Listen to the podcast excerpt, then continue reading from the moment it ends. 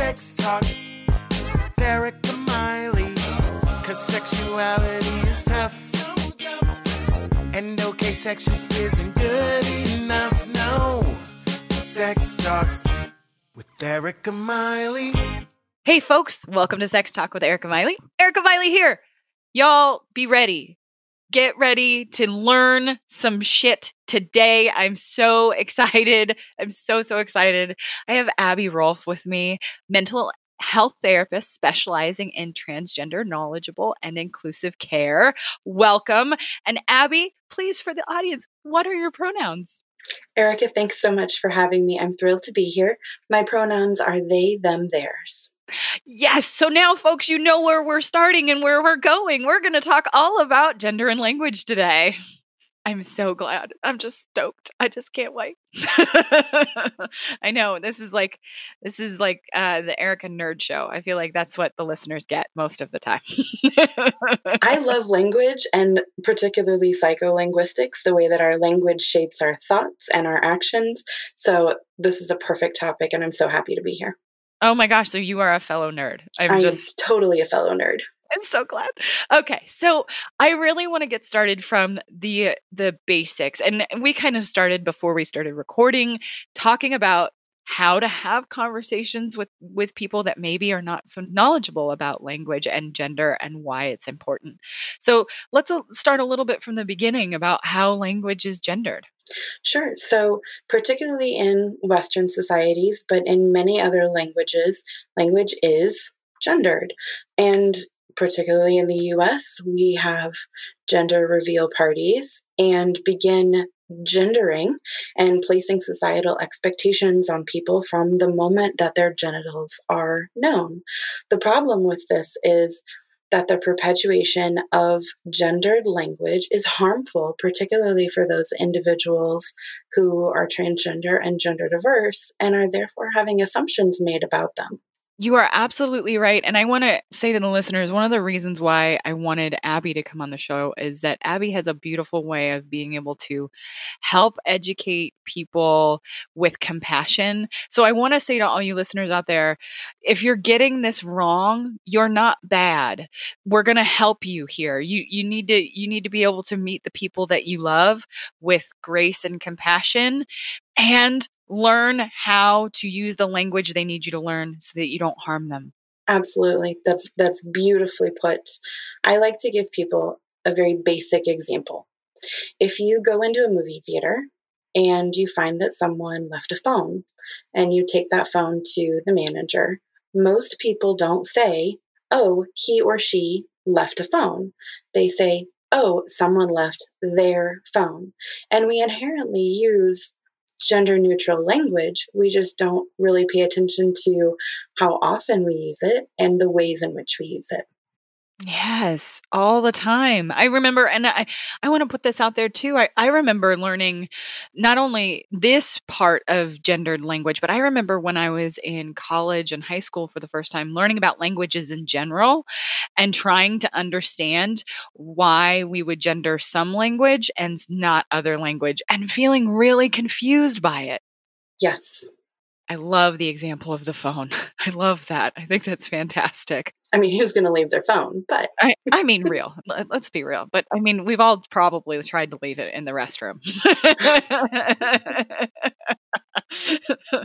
so, when you think about some of the ways, like maybe if you'd like to share a little bit of your journey, or maybe some of the folks that you've talked to in their journey, as I mean, of course, protecting their identities, but how does someone maybe either start this journey or even if they want to ask somebody about this, how do they begin? Just by being mindful. I think the more we bring into our sphere of awareness the language that we use and how we use it, not only will we be more aware of using gender neutral language and our ability to do so, but we'll also have more insight into the way that our language affects other people. Absolutely. Let's do the most basic ones. Let's kind of identify these different types of gendered words for people. I think that might be really helpful to maybe some people who've never and who may not even be, this podcast is worldwide, may not even be familiar all that much with English. So, maybe the, the two of us should talk about some of the gendered like language options there are. Sure. So, of course, starting with pronouns, the way that we refer to people, whether they are present or not, but when we're referring to them in the third person. Most common pronouns are he and she. Those are, of course, gendered pronouns, making either assumptions about an individual or using the accurate pronouns an individual tells you that they go by. There are a plethora, however, of other options for pronouns. Most common as a gender neutral pronoun is they, them, theirs, but there are additional other options that people go by. And using a person's accurate pronouns is tantamount to basic human respect, just like using the name that they go by. Yes, absolutely. So, what are some of those the other examples? Some people out there may not be as familiar with some of the other examples other than they, them, theirs. Sure. So, honestly, there are so many. A great resource is the Trans Student Educational Resource, which actually has a table of different pronoun options. So, one that I've heard is FAE, F A E, they, faer, phase. Z is an option, which is either ZE or XE. So Z, Zir, Zirs, and many follow that the same pattern linguistically, that same format. I think that's really, really cool that they follow the same format. So it makes it to incorporate it into your language would I would imagine be a little bit more seamless. Absolutely. And for those who need practice or want to more visually see how those pronouns work, there's a website called practicewithpronouns.com where you can select a pronoun and practice using it in different ways in a sentence practicewithpronouns.com. I'm writing this down because it's all going in the show notes, folks, so that you can get out there and take a look at these. And I, I think this might even be an excellent opportunity. Like that website, practicewithpronouns.com, like just like you would go on Duolingo to learn another language because you want to respect the culture maybe that you're traveling to, this can be viewed the same way. Yes, that's absolutely right. Sorry. So you're good. you're totally good. I was nodding and then realized this was not a video. you're totally good. This happens to me all of the time. like, yes, that. Yeah. Uh huh. You're totally good. So, like, I just think about how much time it took me when I was taking Spanish because I was terrible at learning Spanish terrible. I would practice a lot, but my retention of it was really, really tough. Like I, for whatever reason, that it was tough for me to learn. And what I did was I went and I made flashcards. This was before like we had the the cell phone. Oh man, I'm dating myself big time. This is when we had flip phones. So, like, we didn't have the smartphone in our hands all the time to practice. So, I think taking something like practice with pronouns and going, oh, okay, I'm actually going to practice these pronouns and understand them better. That what a wonderful way to kind of look at this. Absolutely. And I'm so glad that you bring up Spanish. Romance languages are traditionally very gendered. And I saw a wonderful article not long ago in Spanish pronouns for he is él and she is ella. And the article shared that there's been an evolution of language to incorporate gender neutral pronouns into Spanish, and the pronoun is les, L E S. Les. Oh, I like that. That's uh, that is wonderful. I like that. I actually maybe even I'm sure we we need to not like take other people's culture and use it as our own. No cultural appropriation here, but I think that's wonderful that they are bringing something that again fits with that that language pattern much like some of the other examples you gave. Certainly. And and I'll say that particular example was useful when I was explaining my own pronouns to a dear friend for whom Spanish is their first language. And so they had grown up primarily speaking a very gendered language and had little experience with gender neutral terms. So, giving the concept of les as a gender neutral term was very helpful for them to be able to understand my gender neutral pronouns. Yeah, that's wonderful. Wonderful example. quick break from the action, folks. action. I just want to tell you about my Patreon. Every week, I bring you guests and seriously, lots of sex nerdery. Help me keep doing that by becoming a supporter. What do you get in return? Cool perks. For real.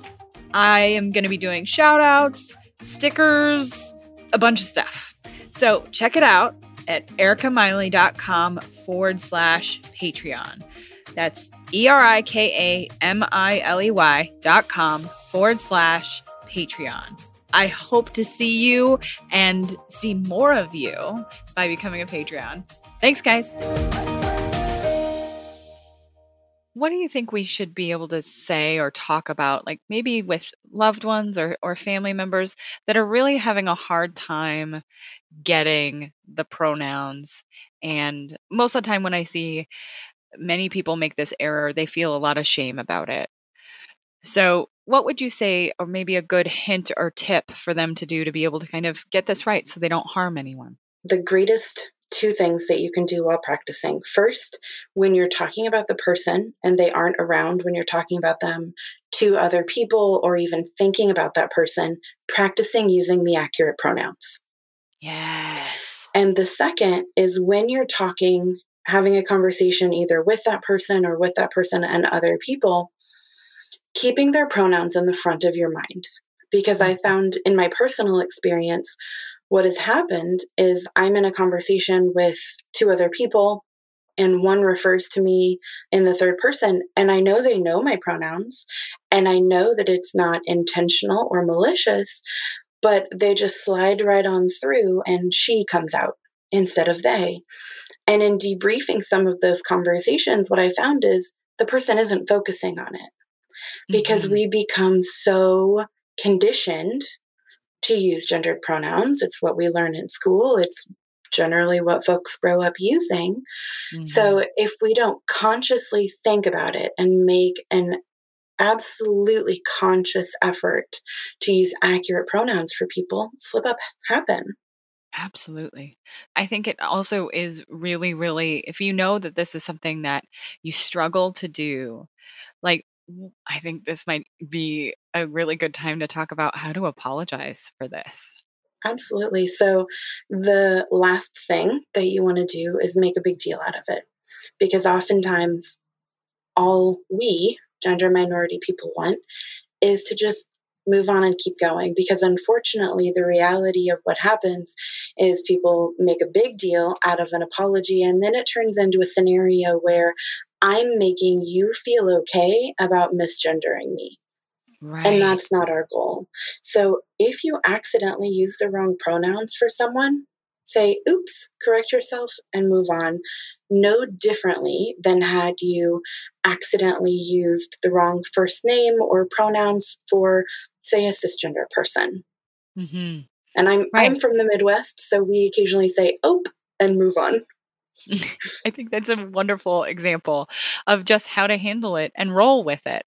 I have definitely stumbled over my words, even just with surnames, mm-hmm. like looking at someone and saying, and, and they had identified themselves as Mr. And actually just being like, Ms., I mean, Mr., my bad. You know, you just, you roll with it. You let them know that you are correcting the word or whatever you're saying, and then you move on. Absolutely. And that's perfect. As far as like, because I think we could get in real deep into this, but what are some of the things that you would like the folks out there to understand about coming to terms with like that journey of I'm going to maybe find a different pronoun that fits better for me? Part of the journey is that understanding that gender is and can be fluid for people. So, the process of finding a pronoun that fits, finding a pronoun that feels most affirming, as well as the process of finding a name that feels most accurate, can take a while. And it can take trying them on and seeing how they feel. Because, you know, we can practice in the mirror all day long, but until we are actually out hearing people, hearing our friends, hearing our family use those pronouns, we won't really know how we feel. So, understanding that the process is and can be fluid, especially if you're talking about someone who's not exclusively binary. So, someone who is genderqueer, gender fluid, bigender, um, I could go on. But those mm-hmm. individuals who are not exclusively masculine or feminine, there might be use of different pronouns on different days based on how the individual is experiencing themselves that day and based on how they're presenting themselves to the world. So here's where we talk about those assumptions again. If you meet someone and they give you their pronouns the first time, don't make the assumption that those will always be their pronouns because perhaps mm-hmm. they were mm. having a more masculine day and wanted to go by he, him, his. And mm-hmm. then perhaps another day they're feeling themselves as more neutral and want to go by they, them, theirs. Yes. So instead of making the assumption that pronouns are concrete and absolute, which of course we know they aren't, normalizing asking and talking about pronouns. And this can be as simple as, hey, are your pronouns he, him, his today? Or, hey, which pronouns are you using today? Because you're showing respect and dignity to that individual by wanting to address them accurately. Absolutely.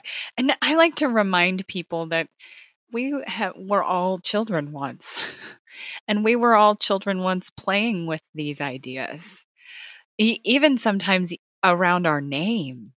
Mm-hmm. Like I there I was dead set, dead set when I was a very young child that instead of Erika, my name was oh, my mom is going to hear this and laugh her ass off that I'm even sharing this story.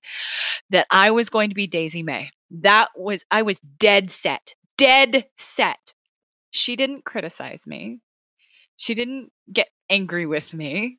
She just she let me figure it out. Like let me live in that that place of creativity as a as a kid and i think that that's part of this process when you're trying to when you're walking down this path is allowing for whatever there is to be without the limitations and bounds that have been placed on us by others and those expectations that we have maybe tried to live up to or been repeatedly reminded about.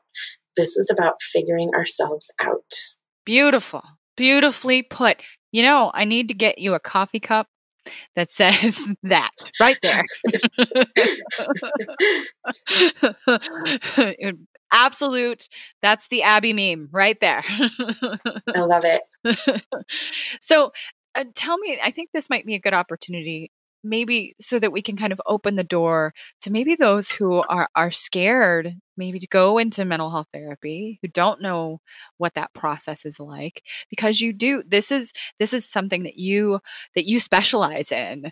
You specialize in transgender knowledgeable and inclusive care. Like that is a big deal and not everybody is out here doing that for the person who's going to walk through or or call you for the first time what do you want them to know? I'm a safe space. I see you. And no matter what name you go by, what pronouns you use, or how you identify, you are valid. Mm. I'm getting chills over here, y'all. I got a little chills, little chills. I want to cry. That was beautiful. I just think that being able to, when you feel so lost in this world and you don't feel seen by anyone, having someone like you that they can go to and know that they can be seen is so important.